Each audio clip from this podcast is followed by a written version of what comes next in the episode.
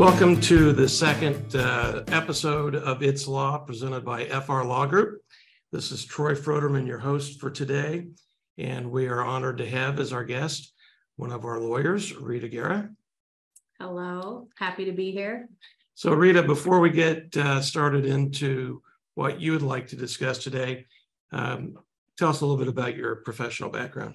Sure. So I uh, I was one of those people who decided to go to law school a little bit later in life. I had a um, distinguished career as a stay-at-home mom for nine years, and then uh, graduated law school in 2009.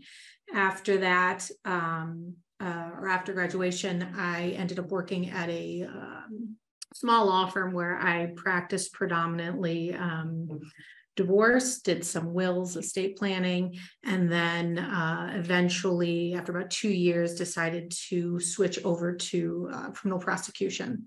Started my career there in traffic court, where I uh, prosecuted many a speeding ticket and then worked my way through. Um, misdemeanor court. I presented criminal indictments to the grand jury. Um, ended up in felony court for a couple years, where I prosecuted everything from um, aggravated um, batteries to the most serious uh, cases, sexual assaults and murders. Um, and then ended up uh, switching over to uh, the first assistant role where I helped manage the office uh, and did some work on the civil side in the uh, McHenry County State's Attorney's Office, is where I ended up.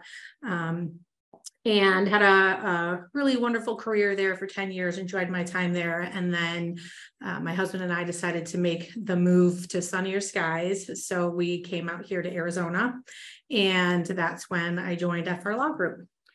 Is this your first or second summer in the heat here? It is my second. Uh, my first full summer uh, wasn't too bad, but uh, from what I understand, we're having record breaking highs and I feel it. right. But I don't regret the move. Well, and we're very happy you made the move. Uh, so your career path is, everybody has a different kind of story, and your career path is very unique compared to the rest of the FR Law Group, where we all grew up as simply civil trial lawyers. And so we appreciate your experience and your insight into things. Uh, what did you want to talk about today? So I thought one of the um, one of the things I thought would be really helpful, uh, especially coming from a background largely of uh, criminal law, it was interesting to switch to predominantly uh, civil law, and uh, you know uh, we are a world full of social media today, and it's very interesting to me uh, watching comments on Twitter um, or having a new client who's never involved in litigation before, kind of the miss. Um, perceptions or the things that people really aren't clear about about the legal process. And it makes sense when you think about it the average person if they're lucky enough they really don't have to know the ins and outs of what happens in a courtroom. Um, and so i thought it'd be really um, a great topic to discuss kind of the basics, kind of civil litigation 101, things that um, might be good to know if you were somebody who um, in business, have an insurance contract, all kinds of areas where um, you are either potentially considering um, litigation, have some sort of legal issue, or in the realm where you um, work or live, it is a possibility. So um, I thought one of the things that we could start talking about um, was the idea of when do you want to get a lawyer? Nobody wants the expense of a lawyer, right? Nobody. No. And you've entitled yours the basics what to consider if you could be involved in civil litigation. Yes. Yeah.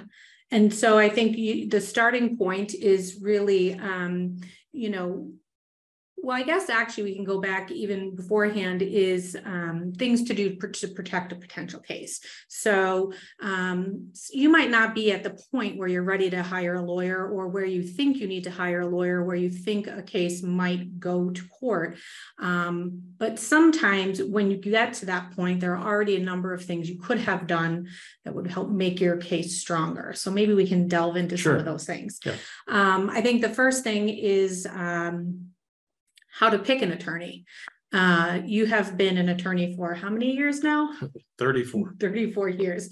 So you have been an attorney for a long time and worked with all kinds of attorneys for many years. Right, and, and uh, I'm sure everyone has seen, especially on television, the commercials where uh, the personal injury law firms will say, it matters who you pick as your lawyer. And while, you know, that might be a, a little bit of dramatic flair, it really does matter. Yeah, I think so too. And I think, um, you know, one of the things that I think is really helpful, if you can, and it might be harder than you would think, um, but get a recommendation.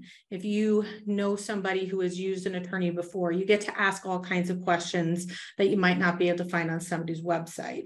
Um, so I think that's, that's a really uh, helpful idea. The problem is, you know, attorneys specialize Right, typically in different areas. So uh, my friend's attorney, uh, uh, my friend might have needed an attorney for a divorce issue. They might not do something when I have a business contract issue. So if you can't find uh, one through a recommendation, what are other um, areas that you think are helpful? well, I, first of all, uh, the state bar is a good uh, referral source. Uh, and it, and frankly, doing a Google search can be helpful. And, and I say that, you know, tongue in cheek, but everybody has a different specialization. So if you have, for example, FR Law Group, we do a lot of construction type of litigation. So if you have something going on with your home or with a contractor, then if you Googled in the, the words Arizona construction lawyer, you're going to get a whole slew of results. And at least at that point, you can start doing your homework, match them up with the state bar. First of all, see if that lawyer or the law firm uh, have anything about them that's positive or negative in that respect. Uh, but it's also important, just like when you have a disease, uh, if you're going to have surgery, more often than not, I would hope you would get a second opinion. So don't hire the first lawyer with whom you interview, would be my suggestion. Yeah, I think another, another important um factor, which is, is uh something that you need to either have a phone conversation with the attorney or a meet in person, a consultation is um I guess sort of your chemistry with the attorney, eh, depending on um the type and the nature of litigation, if it's not something that's going to be settled quickly, you're going to be in and out of each other's lives uh for a long time. And in some cases, uh, there's an emotional component. If you are, we have um, in this firm uh, represented some people who have been the victims of some pretty bad behavior on the part of an insurance company, for example. Um, this is more than a legal matter to them. It affects uh, their emotional state, it affects uh, their finances, it affects a lot of things. And so you want to uh, have somebody that you're comfortable with, obviously somebody that you feel um, that you trust and somebody who um, is answering your questions to the point where you feel comfortable with the information you're getting. Right, and so FR Law Group, we represent mostly corporations and small businesses as well. There are occasions when we represent individuals and like a disability insurance claim or a bad faith claim. So you have the whole ambit of sophisticated purchasers of legal services to somebody who's never had to, to hire a lawyer before. And one of the things that's important when making that decision, whether you're a large corporation or an individual, is setting expectations with that lawyer. Um, maybe you can talk about that. Yeah, I think that's really important. Um, you know, one of the, the biggest issues I think clients have with their attorneys is the level of communication. So right at the top of my expectations list is an understanding of um, how I'm going to be communicated with, how often, what decisions can my attorney make without consulting me? Will they make any decisions without consulting me? Um, you know, and and that sounds kind of weird when you first think about it, but it's in terms of whether they're making a decision about legal strategy and emotion versus settlement, which they're obviously not going to do without communicating with you. I think communication is such a big um, issue. I think that's where a lot of attorneys get in trouble, where they fail uh, with the level of communication. So I think that's that would be a, a big one on the list. Yeah, I agree. Uh, so once you've interviewed the lawyers, what's the next step?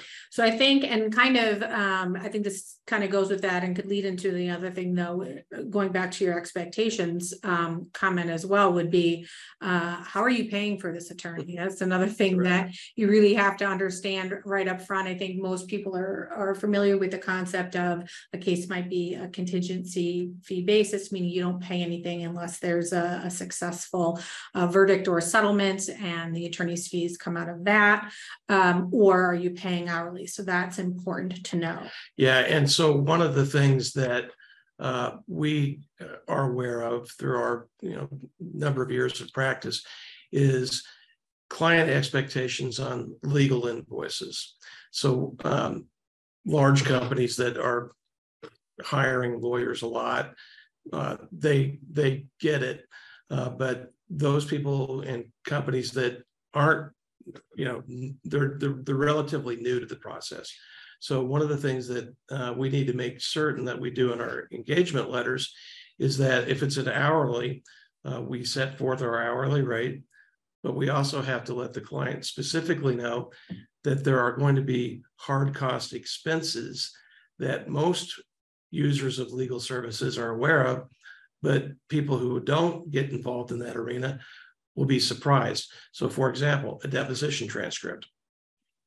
You may depose somebody for two hours, and the actual cost of the transcript can be up to a thousand dollars. And if it's a videotape deposition, that's usually at least double that amount. And so that's an expense that's borne by the client. Uh, the law firm can, you know, front those expenses, but ultimately it's the client's responsibility. So one of the things that we do in every single engagement is let the client know in writing that we will not spend anything over $500 in an expense without the client's pre-approval because ultimately it's coming out of the client's pockets. And nobody likes a surprise bill. No, no. And the other thing that um, to be aware of when you hire a lawyer is generally speaking, and I don't put FR, FR Law Group in this category, but lawyers can be lazy when they send out their invoices. They, they can have typos in it. Uh, they can double charge by accident, uh, all sorts of errors that can be riddled in the invoice. Um, and that's not acceptable. And, and when you're hiring a lawyer, that shouldn't be acceptable. Um, when a lawyer files a pleading, a written document with the court, we make, you know, lawyers make absolutely certain that they don't have typos, that it's it's strong an argument as they can make. And then, then oftentimes that same lawyer sends out an invoice that's basically in crayon. Um, and that shouldn't be the case.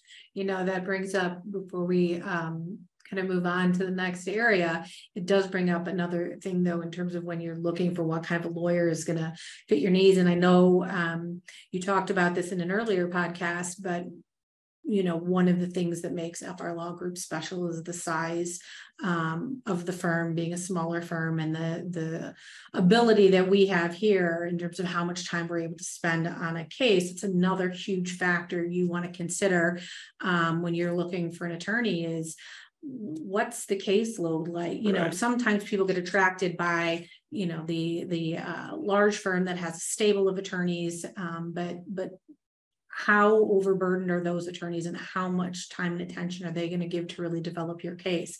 And i think that's one of the things we really have a wonderful ability to do is spend quality time to get a quality result. That's an excellent point. You when interviewing a lawyer you need to make certain that that lawyer has the time and the resources to devote to your matter.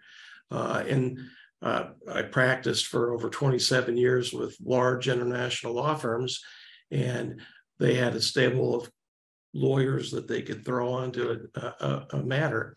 Um, small law firms can't do that. And so they have to be judicious in the, the cases that they uh, accept to represent, and then they have to give it 100% of their effort. And if, if that lawyer or that firm can't give 100%, then you should consider going somewhere else for your representation. Yeah, really important point.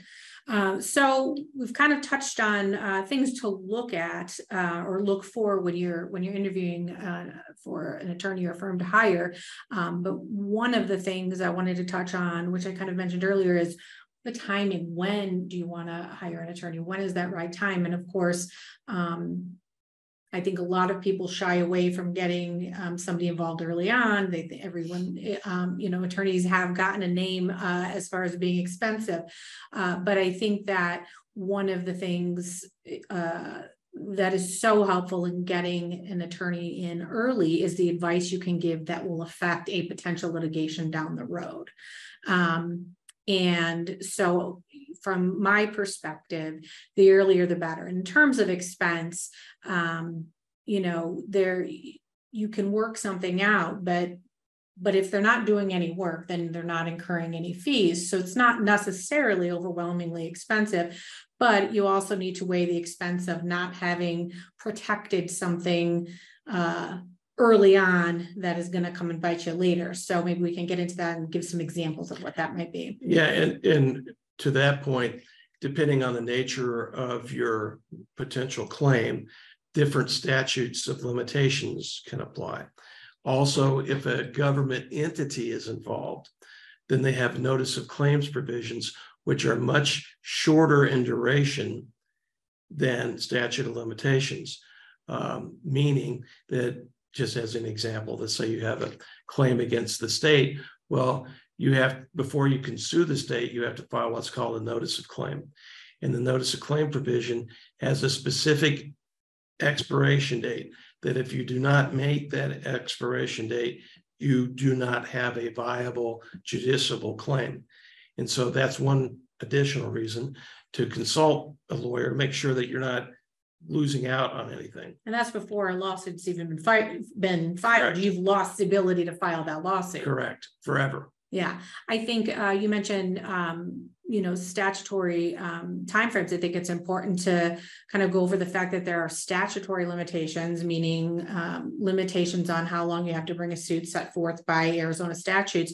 But we also see in our insurance cases contractual limitations, which may shock some people, but uh, an insurance company can limit the time you have to bring a claim to a limitation period that is shorter than what is allowed by law. And I think that's kind of a surprising fact that could catch you unaware. Right.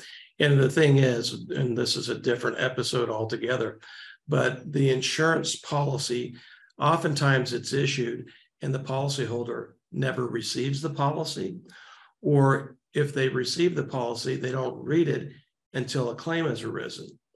And that's the worst time to be reading your policy for the first time. You have already potentially forfeited your rights. Right.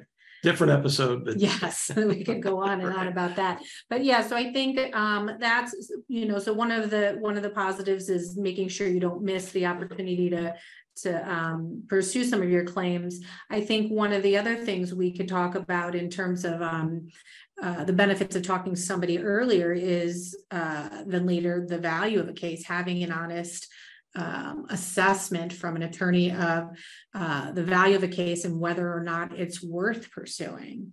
True. You may have a claim and it may be viable, but the ends don't justify the uh, effort you know, if you if you have a claim that's worth just coming up with numbers, ten thousand dollars, but it's going to cost you fifteen thousand dollars to present the claim, why who no one's going to do that. No. And so it, it's best to get that advice immediately upon consultation with the lawyer, because um, not all law firms are as transparent as others, and uh, we all like to think that uh, the law has with it a high degree of ethical uh, conscripts, which it does, but there are some lawyers who don't really value correctly from the client's perspective. And I think that at FR Law Group, we pride ourselves on if if when we meet with a prospective client, we don't always take the claim because the claim may not be worth the client's effort. Yeah. Yeah, and it, and it gives an opportunity to point out what the other side's gonna pick on that you may not have spent very much time thinking about. You're just thinking about the injustice to you Right. versus what defenses they may have. Well, and, and every client, whether they're a large corporation or an individual, uh, when they have a potential claim, there's some degree of uh, lack of objectivity because they're the ones who have been harmed.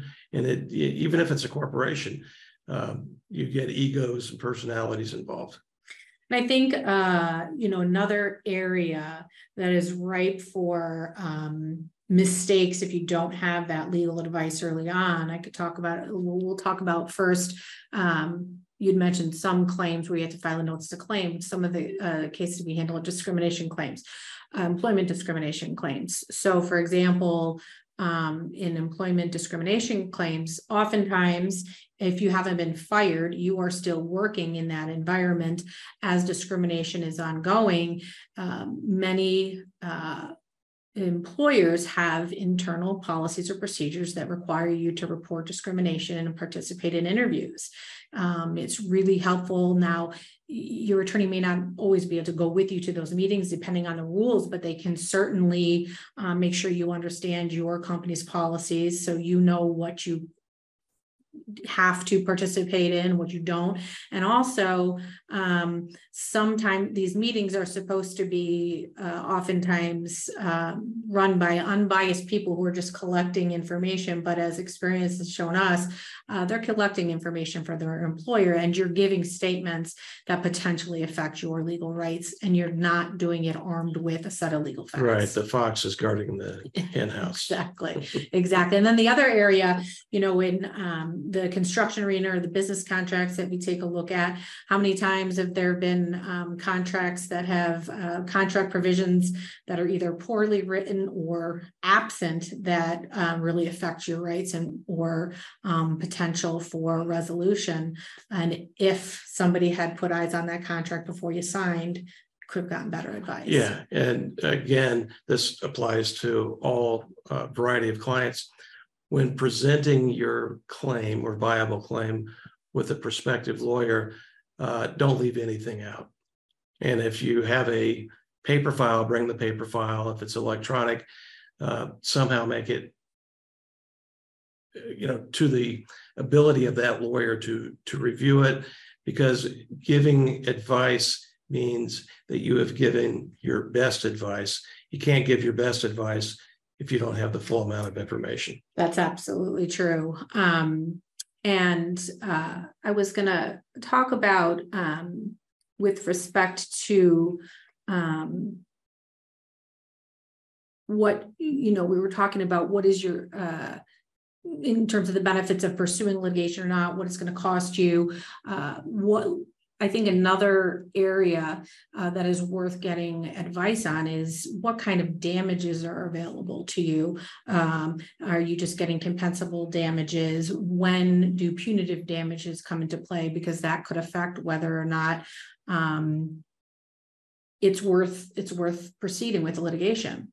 Another area I think that is uh, really important to know is whether or not you have the option to get your attorney's fees covered in some lawsuits, if you, uh, in particular cases, if you win, you get to recover reasonable attorney's fees. There will be a fight about that, probably what reasonable attorney's fees are.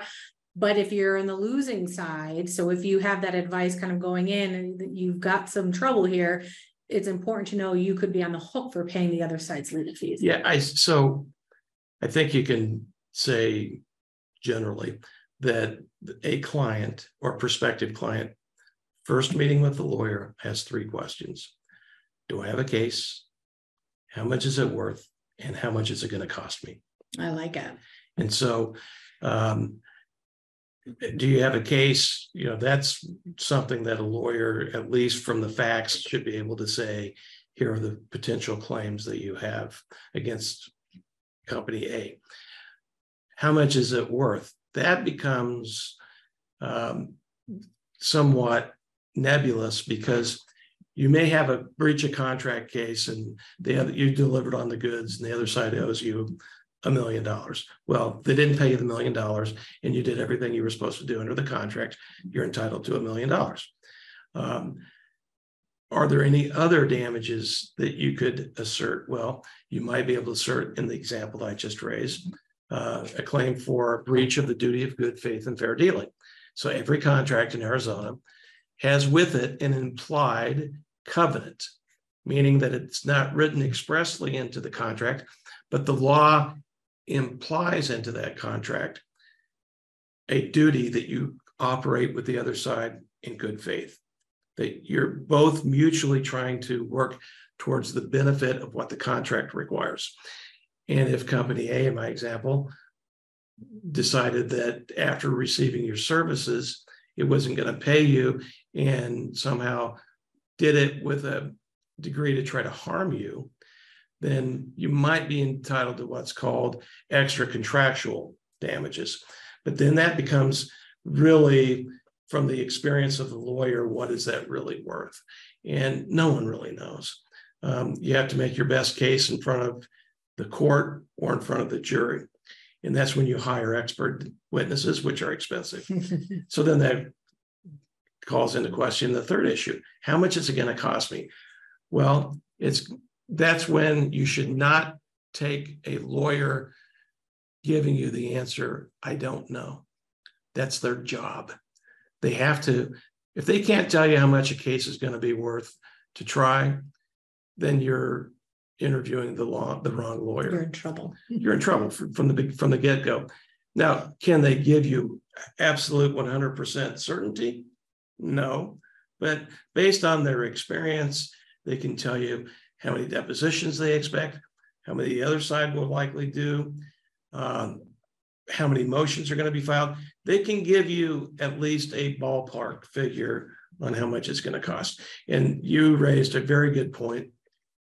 When, so generally speaking, if it's a contractual dispute, the contract typically will say that the prevailing party to any dispute is entitled to their attorney's fees.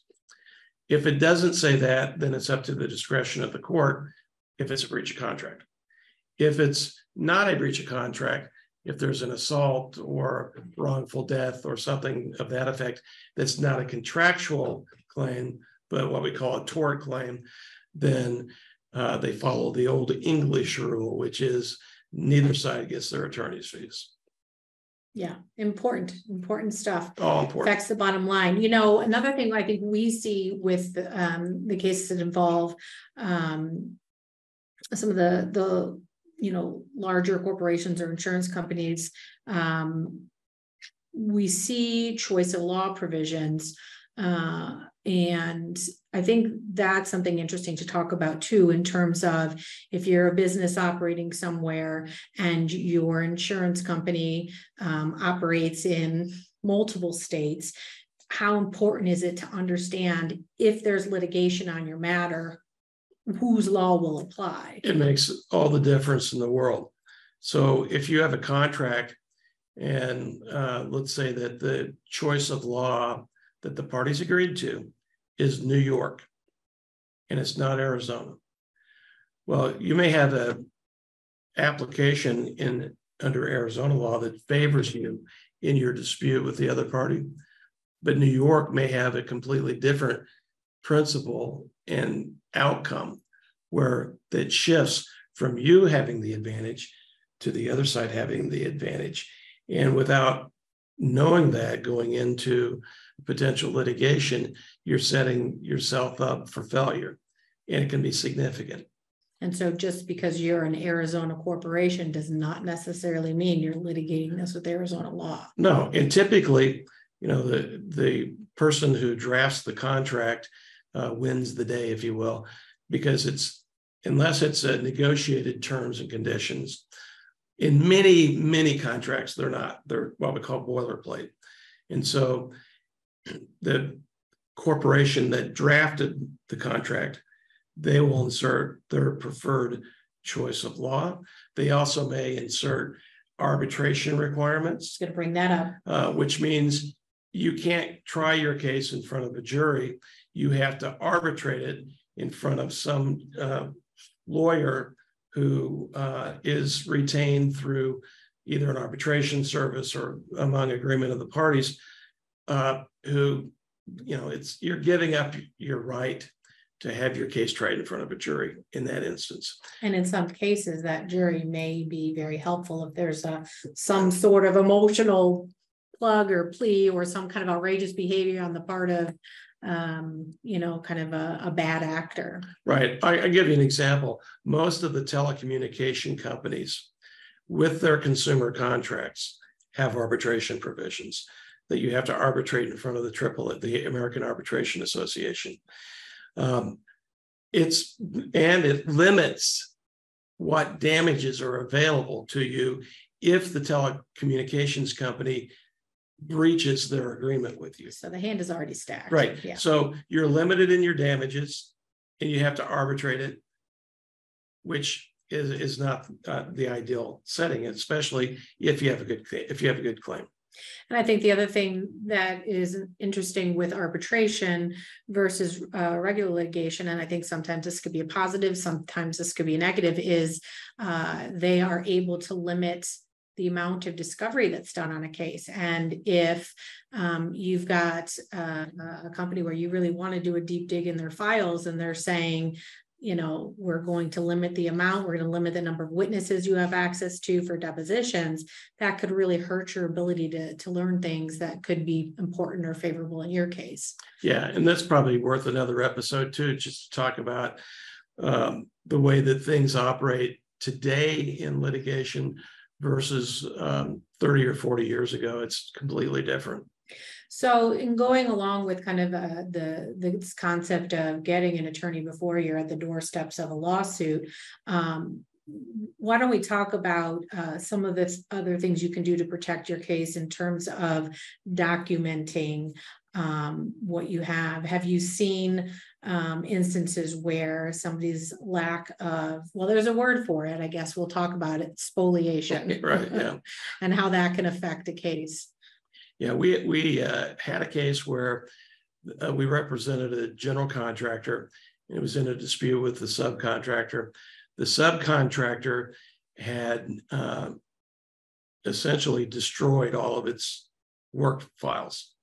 Uh, and so when push came to shove and uh, the owner was pushing back against the general contractor, then the general contractor started pushing back on the sub. There were no records, no files.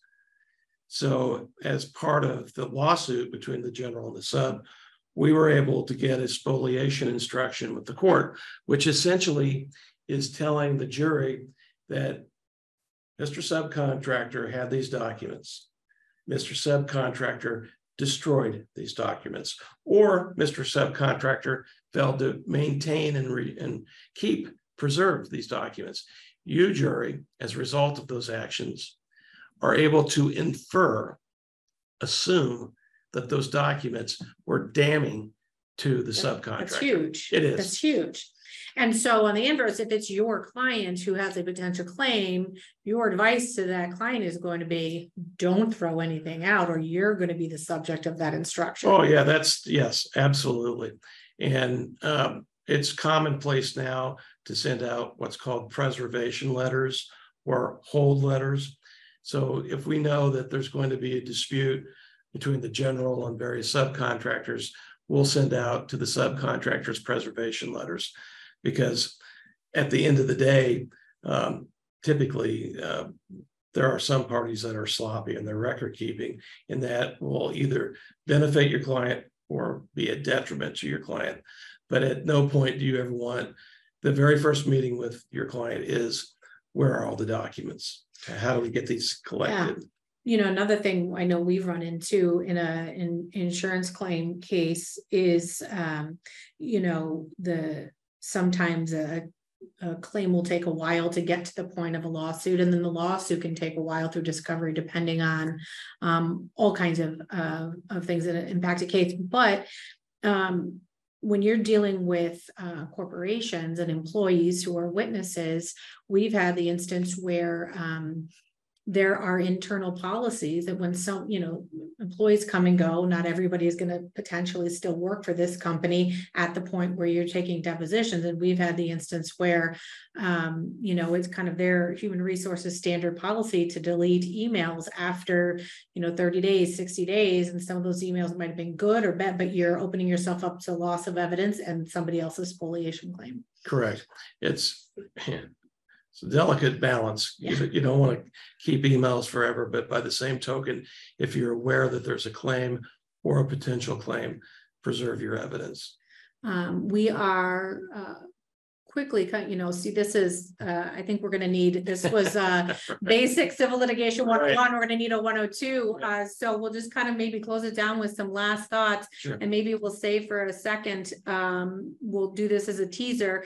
Uh, two of the other, I think, big, um, areas that we can discuss later are, do you really want your day in court? What does a day in court feel like? Um, I think people have a lot of ideas about that. And then, um, you know, probably could do a whole episode on it, but should I settle? And what does it feel like to settle the benefits? And, you know, uh, somebody said at some point, you know, a, a good settlement is a, a settlement where neither party is happy. Right. Is that true?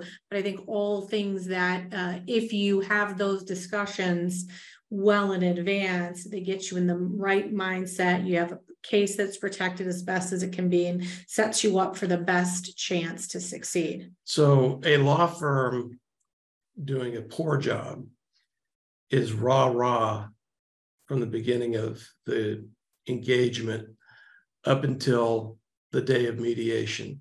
And then they're not so rah rah and they're pushing their client to settle.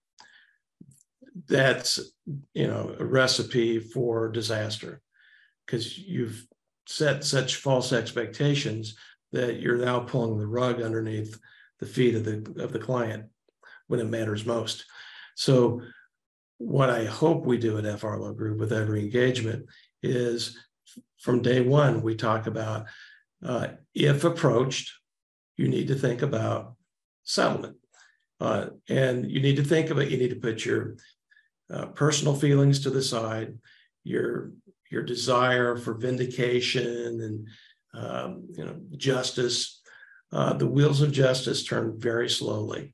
Um, I haven't seen a recent statistic or survey, but in Maricopa County, uh, to take a case from filing the lawsuit to trying the case in front of the jury uh, is probably at least minimum two years. Uh, that doesn't include all the appeals. And when we uh, represent, which we do a lot of, policyholders, uh, I'd say a third of all appellate cases are filed by insurance companies. They're large. They're not as friendly as they make you want to think from their television commercials. Uh, they're large, faceless corporate entities who are there to make a, a buck for their shareholders. Uh, and so they have all the money, they have all the time on their side to appeal. And the, you know, the, the two-year trial track, add to that eight to 12 months for the first layer of appeal, another six to eight months to the next layer of appeal. All the while, you're sitting there as the, the plaintiff with a judgment, but it's not worth anything. Yeah, Uh, so, yes, all of this is probably fodder for another episode. I appreciate you you uh, engaging with us, and uh, we will certainly have you back. And we thank all of you for listening at FR Law Group. Um, you can reach us anytime uh, by email by going through our website, and uh, we do do uh, initial free consultations. Uh, we don't do any personal injury. It's all construction, insurance, uh, and with a smattering of large commercial litigation matters. Thanks for having me. It's been a pleasure. Thank you.